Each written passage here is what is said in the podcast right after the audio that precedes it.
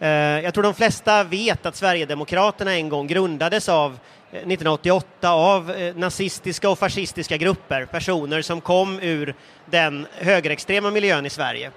Eh, men, men det som författarna har gjort här är gått tillbaka i historien kring en av de här personerna och spåren leder hela vägen till SS Hauptamt i Berlin och till Förintelsen. Så varmt välkomna hit. Tack så mycket. Tackar. Och jag ska väl börja med att ställa frågan, den här personen jag skrivit boken om, Gustav Ekström, vem var Gustav Ekström? Han var en, eh, vad ska man säga, en mellanperson. Han var inte den högsta ledaren, han var inte en liksom, eh, kanonmat. Eh, men han, han personifierar på ett väldigt bra sätt, eller på ett tydligt sätt, eh, Sverigedemokraternas nazistiska rötter. Man kan säga att han är en av dessa nazistiska rötter som vi valde att liksom, följa bakåt i tiden i detalj. Eh, han var aktiv nazist i 70 år, eller 69 år. Eh, från han var 19 år gammal tills han eh, eh dog 1995. Så att, eh, ja, kort och gott, han, han är, eh, vad ska man säga, han är en, han var en del av Förintelsen. Han arbetade i Berlin under kriget, vi ska berätta lite mer detalj sen, men i och med sin roll där så kommer man inte undan att det är liksom inte några åsikter som han hade som var nazistiska, utan det var handlingar som eh, vi ska komma in på senare. Man, man, kan säga att idag pratar man ju väldigt ofta om att högerextremister radikaliseras. Hur radikaliserades han? Hur blev Gustav Ekström nazist? Det det finns säkert flera förklaringar till det. Och eh, det vi har hittat i... i när vi, när, så, det vi har hittat eh, i, i, när vi har gått tillbaka i arkiven och eh, i intervjuerna så, ehm, är helt enkelt att den stora försvarsstriden som var på, i mitten av 20-talet efter första världskriget påverkade bland annat förmodligen hans familj där hans äldre bror var en, av, eh, en yrkesofficerare. Och yrkesofficerskåren på 20-talet var djupt influerad av eh, nationalism och eh, ställde sig väldigt hårt eh, i opinionen mot de här nedskärningarna som följde i försvaret efter eh, första världskriget. Sen fanns det även andra nationalistiska strömningar under den här tiden och Gustav Ekström väljer att gå med i den allra, allra första fascistiska organisationen som, finns, eh, som fanns då i Sverige 1926. Han är då 19 år, han är, går i gymnasiet eh, och går med i SFKO, som är Sveriges fascistiska kamporganisation. Och sen så, så, följer ni Gustav Ekström så att han, han, han går med i nazisterna i Sverige och han hamnar till slut på en, en gatuadress i, i Berlin. Lutzowstrasse 4849. Vad, vad är det han gör där?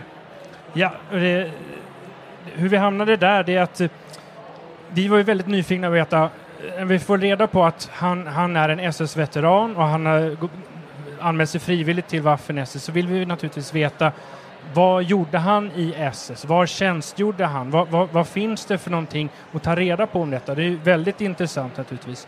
Och eh, vi reser till Berlin till den plats där SS Hauptamt eh, låg. Den platsen är ju då utraderad idag och byggt, byggt ett stort... Eh, vi upptäckte att huset inte stod kvar när vi kom dit kan man precis, säga. Huset är inte kvar.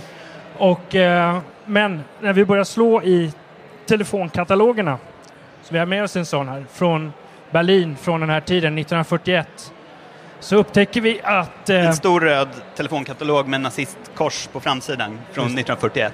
Um, och där ser vi då att eh, på den här adressen, Lützowstrasse 48, där SS Hauptamt har befunnit sig, har det tidigare funnits ett judiskt äldreboende som SS då har beslagtagit för att inhysa det här kontoret.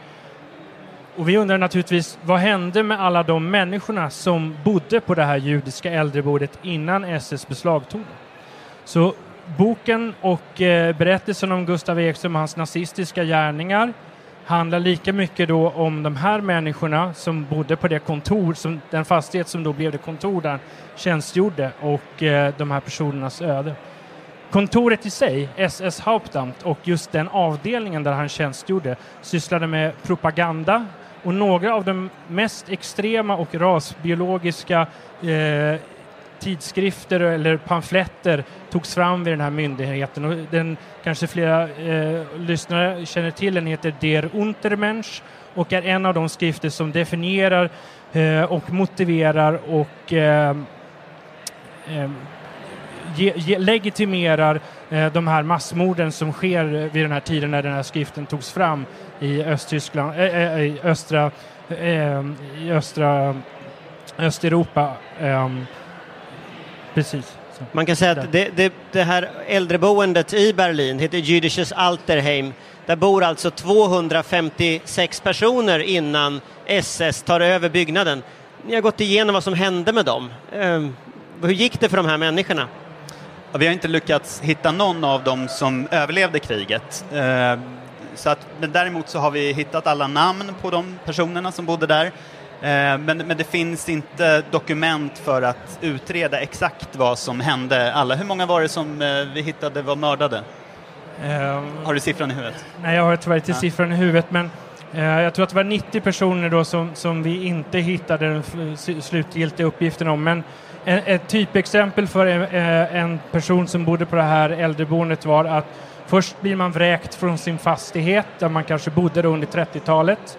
Sen samlades personer från olika delar i Berlin på det här äldreboendet. För det var inte bara äldre som bodde där utan det var även andra judar som har blivit avtvingade sina, sina boenden runt om i Berlin.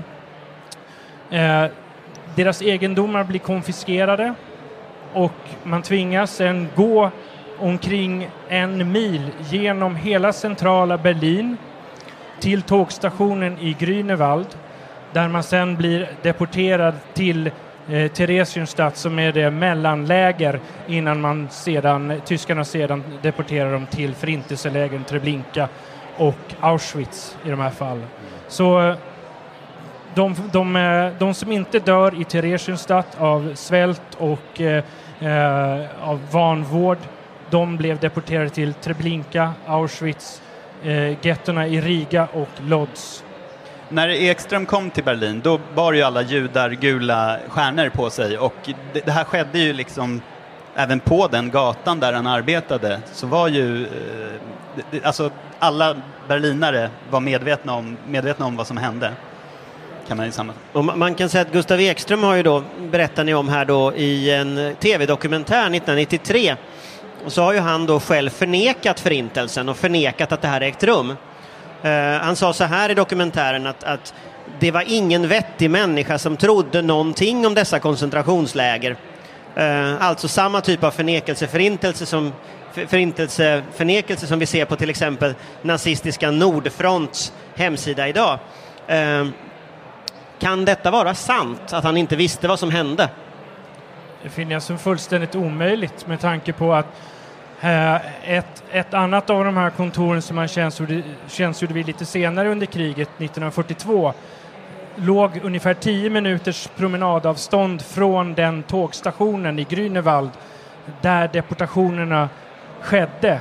Eh, lokalbefolkningen i Grünewald har, från den här, som bodde där under den här tiden har vittnat om Dels att eh, en del tyckte naturligtvis det var bra att judar blev deporterade men också många har vittnat om hur vilken ångest de kände när de såg den här karavanen av människor och barn, kvinnor, gamla, äldre som skulle skickas till koncentrationsläger och förintelseläger. Att inte ett SS-kontor eh, pratade om de här sakerna förefaller som otroligt eh, orimligt.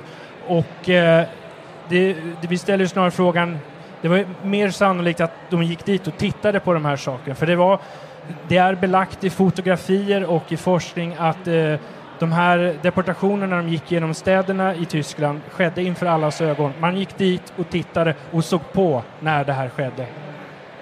Och det här är liksom ett lummigt villaområde, Grunwald, med, som man skulle kunna jämföra med kanske så här Djursholm eller någonting sånt där. Så det är ju inte, ja det är promenadvänligt, det är inte något industriområde i skymundan på något sätt, utan här bodde höjdarna eh, i Berlin. Man kan säga att Gustav Ekström då, han, han, eh, han, hur länge är han, hur länge jobbar han på SS så att säga? Vad gör han, vad gör han där? Han, han äh, tjänstgör vid, i Waffen SS då fram till 1943. Och eh, då begär han att bli entledigad för att fortsätta studier på sin... Eh, han ska läsa då till eh, ingenjör och det gör han då i Nürnberg vid eh, den tekniska, läro, eh, tekniska universitetet i, i Nürnberg. Så att fram till 1943. Och när han väl kommer till Nürnberg så slutar han inte vara aktiv nazist, snarare tvärtom. Han låter, eh, bli, låter sig bli medlem, skriva in sig i Eh, det nationalsocialistiska studentförbundet som då är en underavdelning till NSDAP. Eh, och här socialiserar han också med andra svenska nazister som, som finns i Nürnberg, bland annat den eh, svenska generalkonsuln eh, Sven Helander som även då är professor i, i Nürnberg. Och eh, Sven Helander visar ju sig sen då ska vara en viktig eh, person för att han ska kunna fly hem till Sverige i slutet av kriget med de vita bussarna. Berätta lite om hur han, han sen tar sig därifrån. Hur kommer han hem till Sverige? Mm. Han, eh, alltså han var ju eh, lite fast där kan man säga. Att amerikanska styrkor närmade sig ganska fort. Staden var mer eller mindre sönderbombad. Han, eh, det var liksom enda hållet han kunde fly åt var egentligen till Sverige. Men han hade tappat, eller hans pass hade förkommit, blivit stulet eller han hade tappat bort det. Så då hade han då hade han en, en eh, han kände en, den svenska konsuln där som också var nazist. Sven Helander hette han och eh, som lyckades skriva ett rekommendationsbrev till honom så han kunde ta sig till Berlin och därifrån eh, vidare till Lübeck och, och, få en plats på de eh, vita bussarna hem helt enkelt. Röda Korsets eh, eh, räddningsexpedition för, kan man säga. Hur, hur mottogs han här hemma sen? Vad hände där? Mm. Han, han, tar sig från Berlin och Lübeck och sen upp eh, till, till Malmö och hem, hamnar sedan utanför en karantän i Älmhult för där är det en kvinna då som har haft hand om hans bagage. Så han, polisen fångar honom när han står förmodligen ganska högljutt och diskuterar var, vart hans bagage har tagit vägen mellan stängslet då. Vid, och hans medalj kanske? Och, och hans medalj från Östfront, uniformen, vad vet, vad vet vi. Um, men eh, i övrigt, det görs ett slentrianmässigt förhör med honom, där han, eh, men, men inga ingående frågor om eh, vad han har gjort på SS Hauptamt, vilken, vilken särställning den här avdelningen som han tjänstgjorde vid hade faktiskt för att eh, syssla med propaganda just gentemot de nordiska länderna.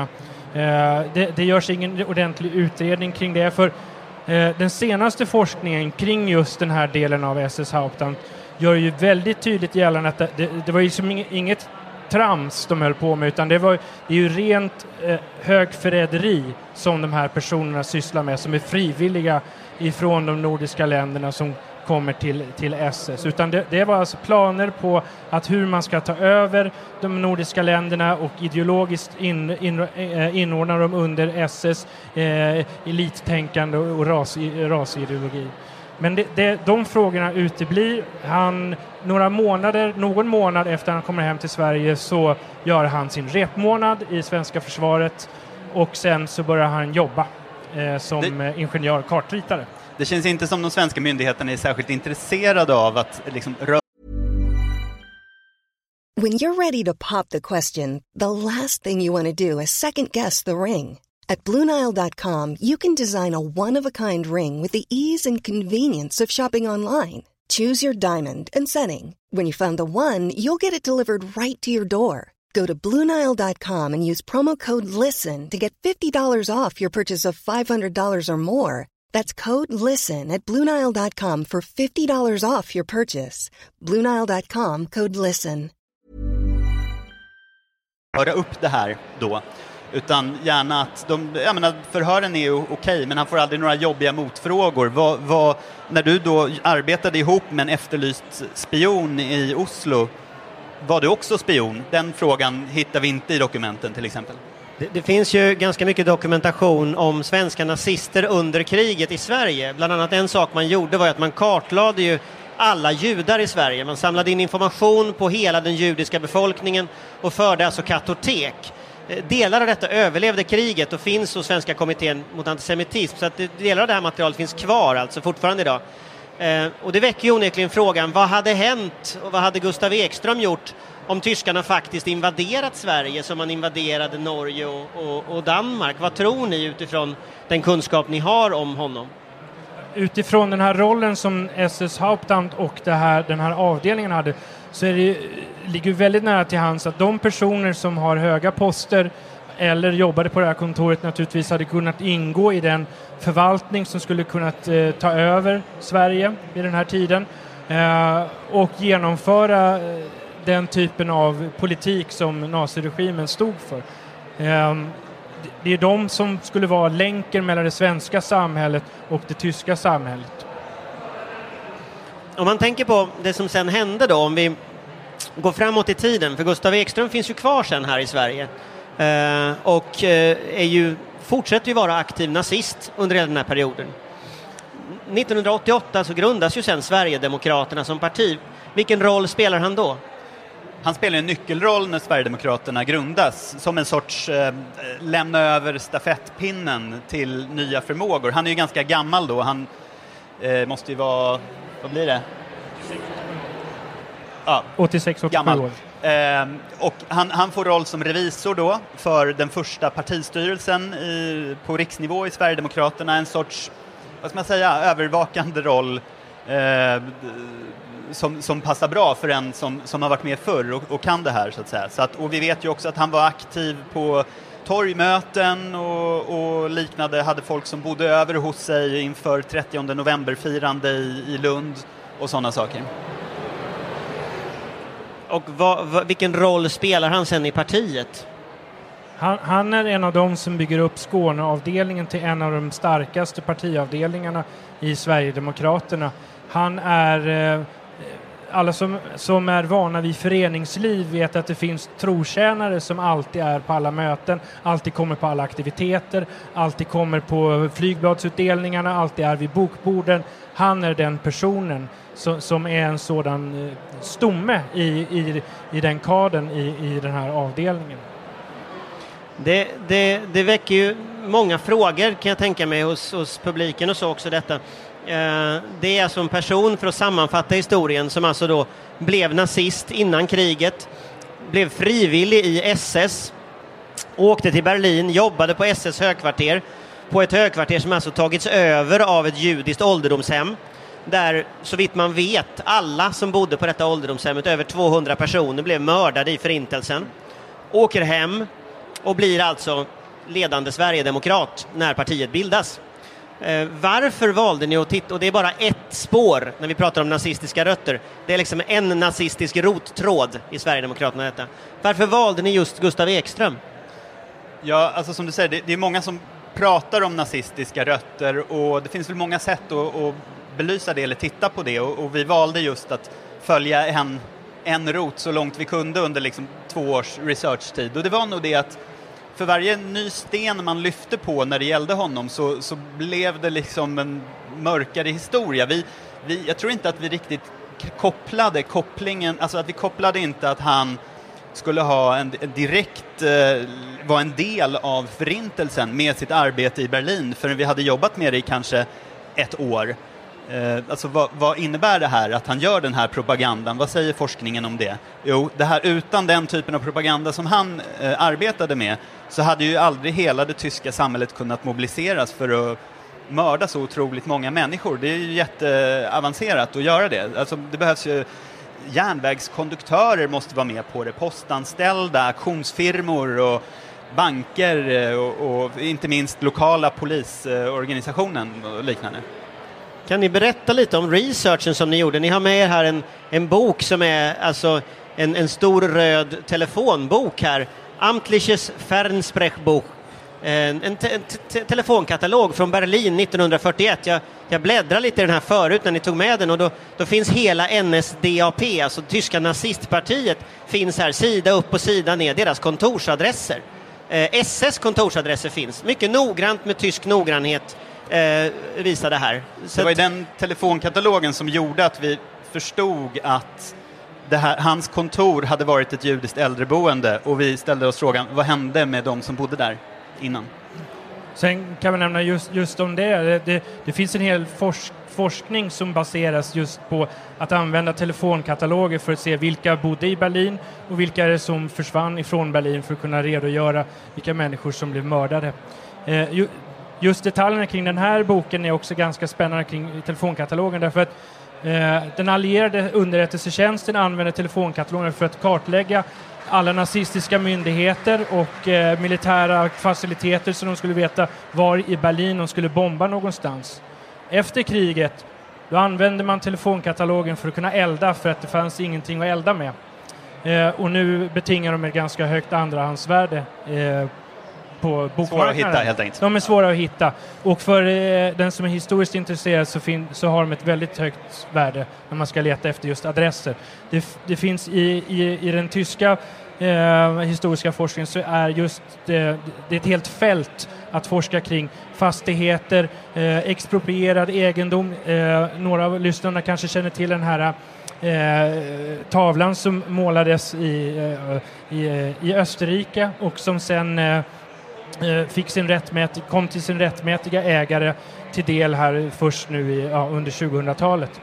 Och vi har ju faktiskt nu under sommaren efter vi har skrivit den här boken fått kontakt med överlevande eh, som har koppling inte till äldreboendet men till en annan fastighet som är av relevans för den här Gustav Ekström-historien.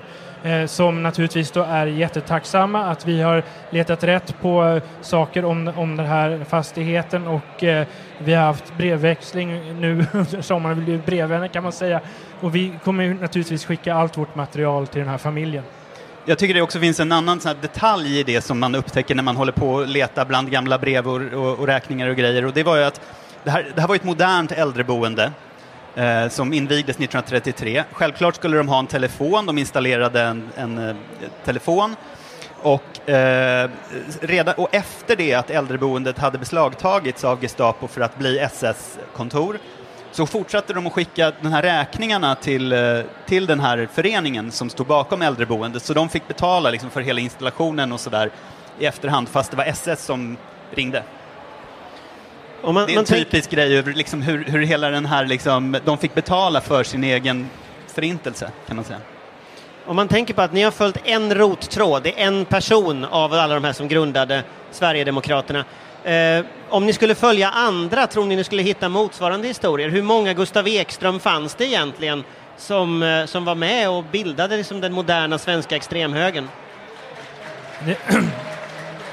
Känner inte till någon med, med exakt samma historia som Gustav Ekström eh, som faktiskt då lyckades vara med i åtminstone 18-20 ja, 20-talen. ja, 20-tal organisationer i både Tyskland och i Sverige. Men, men i, i kanterna kring honom, i 30 novemberföreningen, de som deltar på de här manifestationerna i, under 80-talet, så finns, så finns det fler SS-veteraner eh, och eh, som, som eh, arbetar för att sprida de högerextrema och nazistiska åsikterna vidare. Eh, framförallt de, de som har tjänstgjort vid den här myndigheten är synnerligen aktiva i, i eh, veteranföreningar och liknande där de jobbar med att skriva om historien kring SS eh, att förneka förintelsen, vilket är en fortsättning av brottet som förintelsen är, att förneka att det ens har skett. Det är viktigt att komma ihåg det. Eh, och det är ju dessutom förbjudet i bland annat Tyskland, vi har inte den lagstiftningen i Sverige. Ehm, och det här är ju någonstans här under 80-talet så, så dör ju den här 80-90-talet så dör den här generationen av men då fylls det ju på med andra människor som möter de här och Ekström är ju en sån person som bevisligen då bjuder in unga människor, eh, bor i sin lägenhet under 30 novemberfirandet inför det och, och berättar vi, öppenhjärtligt om de här sakerna. Det, det är ju hans livsverk. Jag, jag tyckte det, det där är en jättebra fråga, för, för problemet är att vi vet ju inte det eftersom vi i Sverige kanske inte rotade så mycket som vi borde ha gjort. Eh, om, om Ekström hade varit kvar i Tyskland, om han inte hade fått hjälp att fly med Röda Korsets eh, vita bussar, då hade han ju enligt de, de regler som ockupationsmakten eh, instiftade så hade han arresterats per automatik, riskerat tio års eh, straffarbete, upp, liksom på straffskalan upp till tio års straffarbete. Ehm, och, och, eh, och stämplats såklart på något sätt. I Sverige kunde han glida in i samhället igen och vara vem som helst utan att det uppmärksammades. Det är klart att Tyskland var väldigt annorlunda, de hade ju tiotusentals som han. Men, men det är ändå så att vi, vi liksom, nah, det där, nu glömmer vi det och går vidare. Man ska ju heller inte glömma då kan man ju säga som en avslutning också att Waffen-SS i Nürnbergrättegångarna blev ju alltså dömt som en av de organisationer som ju genomförde alltså både folkmordet på den judiska befolkningen men också den mycket omfattande terror som man, man genomförde från SS sida. Eh, så den här kopplingen, den här rottråden som vi pratar om, eh, den är, går ju alltså direkt till mänsklighetens absolut mörkaste kapitel. En sista fråga. Eh, hur tycker ni att de här rötterna, om man tänker att man hämtar ju alltid näring ur sina rötter, Eh, vad är det för näring Sverigedemokraterna hämtar från den här typen av historia? Hur ser man att historien går igen idag utifrån ert perspektiv? Eh, den går ju igen i handlingar som utförs av ledande sverigedemokrater och andra sympatisörer. Det är väldigt tydligt, man kan se det på nätet i form av uttalanden eh, där kanske Björn Söders uttalande om att judar inte är svenskar är ett av de i särklass värsta. Och då ska man komma ihåg att det är inte bara ett, en åsikt utan vad man gör då enligt den här eh, historiken och det som har skett och det är ur det synpunkten, eller synfältet man måste titta på det här. Det är att han definierar en folkgrupp och det är ett steg i det som var eh, det som man då analyserar förintelsen utifrån. Definierar de som är fienden eh, och svartmålar dem, eh, eh, eh, demoniserar dem, avhumaniserar dem med propaganda. Det, det är liksom det som sker först. Och det kan man se ganska många sådana saker eh, i, i Sverigedemokraterna som sker från företrädare. Och eh, det går inte att enbart läsa ett partiprogram eh, vilket i sig innehåller eh, en del väldigt hårresande saker om nedärvd licens och liknande, utan man måste se på hela rörelsen och vad hela rörelsen åstadkommer och gör. Jag håller med, det är den här liksom att dra gränsen, här är du, de och här är vi, det är ju liksom ett, det första steget. Utan det kan man ju inte driva det vidare. Men det är, så att, så att, men det är väl också det att judarna på 30-talet i Berlin, de, för dem hade det här aldrig hänt. För dem var det in, liksom, eh, kanske en orimlighet. Men för oss idag så vet vi att har det hänt så kan det ju hända igen. Liksom. Det skulle jag vilja säga är den stora liksom, slutsatsen där. Ja, eh, vi har alltså haft ett samtal här i Aftonbladets monter om boken Utan ånger, Gustav Ekström, SS-veteranen som grundade Sverigedemokraterna. Om det är någon som vill köpa boken så kommer den att finnas till försäljning här borta. Eh, tack så jättemycket för att ni har lyssnat. Tackar. Och tack för er som kom hit. Tackar.